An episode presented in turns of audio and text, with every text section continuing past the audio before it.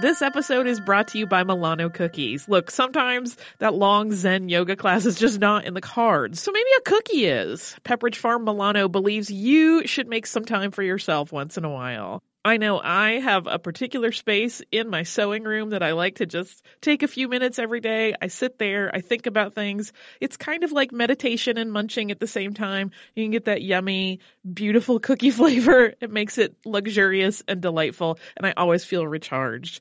Milano cookies are truly a treat worthy of your me time. They're delicate and crispy with luxuriously rich chocolate in the middle. You really want to keep these just for you. So remember to save something for yourself with Pepperidge Farm Milano. The richest, most powerful place on earth. A fiction podcast Tumanbay. on an epic scale. Power is everything. Power gives everything. We have to get away from this place. Tumanbay is our destiny. Now on the iHeart Podcast Network, Tuman Bay. Be sharp and die for Tuman Bay! Listen to all episodes of Tumanbay seasons 1 and 2 now for free on the iHeartRadio app, Apple Podcasts, or wherever you get your podcasts. Welcome to Stuff You Missed in History Class from HowStuffWorks.com.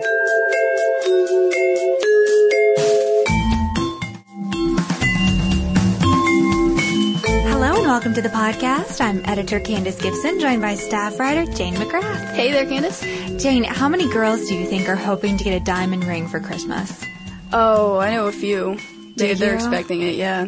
I think it's kind of sad to propose at Christmas time because then, you know, it's it's not really its own occasion, and if anything That's should go true. wrong, God forbid, you know, you would always associate that with Christmas. Mhm, And the guys will always remember that way. It makes it easier for them. or you know what's worse is when people propose with puppies and they put the diamond on the puppy's collar. oh, yeah, you don't like that? It's kind of Yeah. kind of tacky, I guess. I'm really sorry if any of you were planning on doing it that way. I, I would recommend a, a horse-drawn carriage sort of proposal. I think that'd be sweet, a little winter sleigh ride. But Yeah.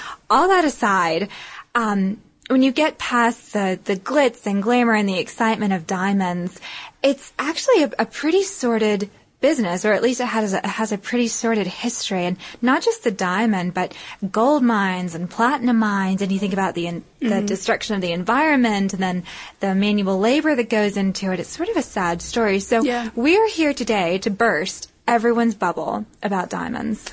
And I'm sorry we have to do this because they are beautiful. But um, it's interesting to go back about the history of diamonds, uh, especially in Africa. If you look like a map of where diamond mines are, they're mostly centered in Africa, and that's where the bulk of these mines are. And they first found these uh, these diamonds in Africa in about the 1860s. And it's really been causing problems for Africa ever since. Like all of a sudden, uh, the uh, British Empire was pretty interested in them and, and really wanted control, and it caused a lot of strife thing called the Boer Wars were partly fueled by uh, diamond control. But as far flung as diamonds may be across Africa and other parts of the world too, there's one company in particular that holds a monopoly on them. That's right, and that's De Beers, which you probably heard about because they have um, launched this massive uh, advertising campaign. That is- diamond is forever. That's right, and it's really done wonders for diamonds in general. It's made them seem so precious and so desirable. Um, and De Beers is actually started by um, one guy early involved in the uh, British Empire named Cecil Rhodes, if you've ever heard of him in history. Um, and since then, De Beers has had sort of a monopoly on, on the industry. And De Beers actually controls about 60% of the diamonds today. And like we were saying, they have this really strong marketing campaign about diamonds being forever and the mm-hmm. idea that diamonds are precious and rare.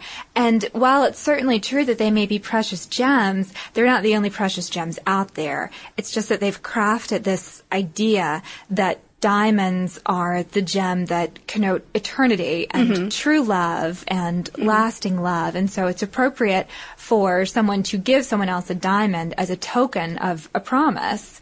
And that's why diamonds can be so expensive and so valuable because we're under the impression that they're very hard to get. Mm-hmm. You know, you have to sacrifice cut or color or clarity or carat. And that much at least is true. You know, it's very hard to find a perfect diamond, but the idea that there's so few in the market is completely untrue. It's just that De Beers releases a certain amount per year, mm-hmm. and then, you know, those circulate and those get bought out again. So it's sort of this cycle of diamonds being constantly traded and bought and repurposed and reset. That's right, and their value and this desirability that's created this value, has actually fueled some kind of nasty things that, that have gone on in Africa ever since that it was uh, that it, they were found there. Um, and mostly throughout the 20th century, there were violent uprisings that came about in certain African areas and countries where rebels, very violent, uh, considering, uh, well, the UN at least considers them uh, challenging governments that are very legitimate and, and should not be um, violently uh, overthrown. And so these revolutionaries, particularly in uh, Sierra Leone in the early 90s, actually, these revolutionaries uh, started terrorizing villagers and uh, they took control of the diamond mines during this time so that they could fuel their, their uprisings. And they did this very systematically, moving from Diamond Village to mm-hmm. Diamond Village, and they would force everyone to work for them and to relinquish control of the mines to their rebel groups. And they did this at the expense of, of killing people mm-hmm. or of cutting off their limbs. Yeah. And some people were so frightened that they simply abandoned their towns. So by the time this was all over, we had about 20,000 bodily mutilations that took place, about 75,000 murders, and nearly 2 million people who'd fled and were displaced. And we should mention that in 2002, the violence in Sierra Leone came to an end. That's right. And not all places have been completely uh, eradicated of this of this so-called blood diamond stuff going on. Um, and we should also note that overall, they think it, uh, this blood diamond uh, controversy caused the uh, death of about 4 million people in all. It's unbelievable. And yeah. again, it's not just Sierra Leone, but right. nations like Angola and Liberia, the mm-hmm. Ivory Coast, and the Democratic Republic of Congo. Right, and that last one you mentioned is still having problems. It to, certainly is. Mm-hmm. It certainly is. And essentially, when these rebel groups have the money to fund their wars and their uprisings, almost anything is possible. And that's the scary thing about blood diamonds or conflict diamonds, is that the end result is so scintillating and so precious a gift that a lot of people don't think about the origins of the stone. That's right. And it's really, really important that if you're giving or receiving a diamond, you question its origins. And the United Nations is making this a little bit easier on us today because they developed in 2002 the Kimberley Process Certification Scheme. And this is a way of regulating diamonds to make sure that they're not conflict diamonds. That's right. And this was a really good solution because maybe if after hearing this you could think, oh, well, I don't want to buy diamonds anymore. I'm going to tell my fiance or I'm not going to buy my fiance a diamond because this might have been the origin of it. And that actually causes problems in itself. If we just boycotted diamonds and cut them off, um, cold turkey, this would actually cripple a lot of African economies that, that really rely on it, and it would cause the loss of jobs and, and everything like that. And some some com- uh, countries, I should say, like uh, Botswana, for instance, in the past 25 years or so, has actually been been able to flip its economy around and and prosper from the, one of the poorest to one of the the more um, rich countries. All from legitimate diamond trade. And right. you should know too that there's about 10 million people worldwide who subsist off revenue created by diamonds. Mm-hmm legal diamonds and also a lot of the money that comes from legitimate diamond trade goes to combat HIV and AIDS. So again, like Jane was saying, that's a really important point. We don't want to stop cold turkey supporting the diamond industry. And there are people out there who are working really hard to make sure that they are legitimate. And yeah. there's a couple things that you can do too, even if you're not assured by the percentage 99.8, which is the magic number of diamonds that are now conflict free in the market. What you should do when you're buying one is ask the purveyor, what's your policy on blood diamonds? Or where did yours get imported from? And you can even ask for a certificate from a diamond supplier. And if that still has you a little bit nervous, consider buying a diamond from Australia and Canada. That's true. That would be um, pretty surefire that it's that's not a blood diamond. There there are loopholes in the Kimberley process, as you mentioned earlier, the process that that helps secure that you're not buying a, a blood diamond. Um, sometimes critics at least say that uh, smugglers can launder the diamonds through legitimate uh, Kimberley process abiding countries and pass them off as legitimate from then on. And so that has caused some problems. But overall, at least the diamond industry wants you to believe that, that mostly the problem has been solved. So despite the bloody history of diamonds and despite the United Nations and De Beers coming out and saying that diamonds are safe now, there's still plenty of stuff in the media that you may have seen right. lately or not so long ago about blood diamonds. And I think one of the most famous pieces of cinema relating to the problem was Blood Diamond. That's right, and that's a Leonardo DiCaprio movie, if you remember that coming out. Um, so pretty much, if, if you're a, a humanitarian environmentalist or um, a 14 year old girl, you probably saw this. Yeah. And it portrays the fighting and the conflict in Sierra Leone and um, the Revolutionary United Front that was responsible for so many deaths. And it's following the path of this one incredibly priceless diamond as it goes through certain channels. And I actually didn't see the movie, Yeah, so I'm only either. I'm basing this on what I've read about it.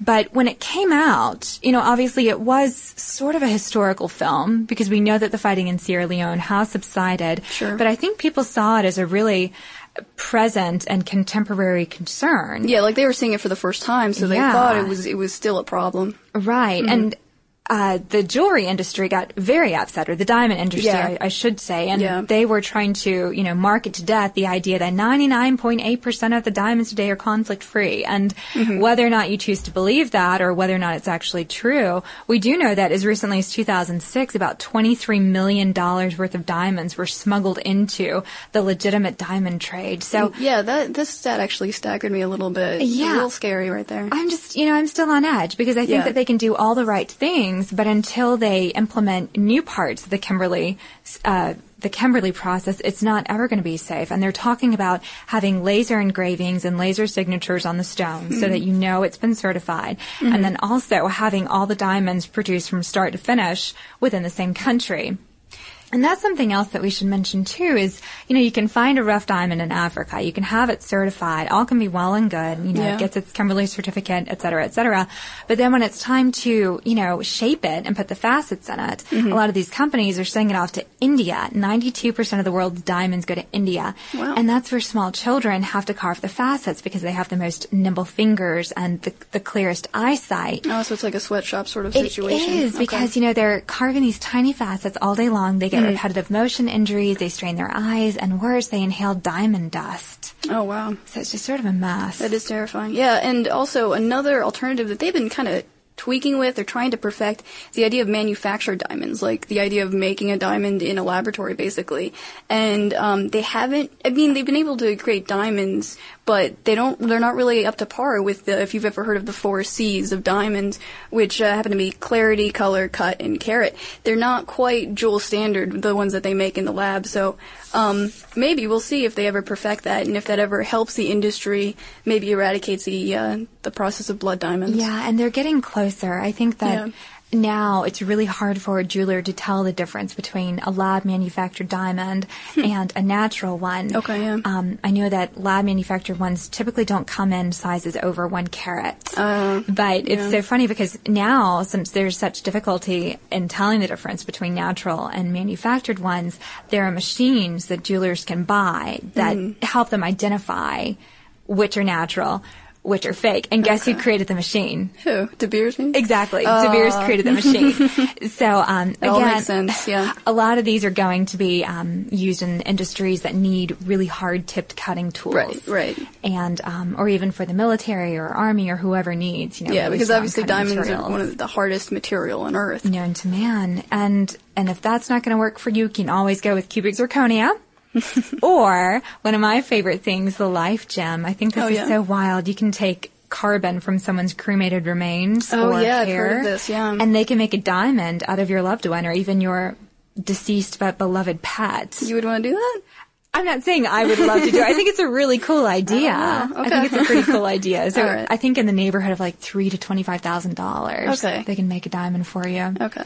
But it has no history. Yeah. So if you're a person who loves history and, and loves knowing that your ring started as, you know, a mineral somewhere in the earth and it was Yeah. Mm-hmm. dug up and polished and spun and created, then there you go. Yep. So if you want to learn more about diamonds and the African diamond trade, be sure to check out the articles on howstuffworks.com. For more on this and thousands of other topics, visit howstuffworks.com. Let us know what you think. Send an email to podcast at howstuffworks.com.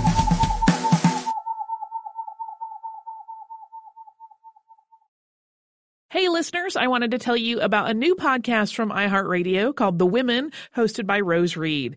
It is a fascinating and deep dive interview show where Rose talks to changemakers and disruptors and she finds out what really drives them. So she will ask each of them, what was your first stand and how do you navigate success and failure? And really, what's the cost of fighting for others? These interviews are really personal and they're candid and sometimes they're a little bit crass, but they are always really enlightening. You can listen to these firebrands and take away lessons that will help you navigate your own life and forge your own path.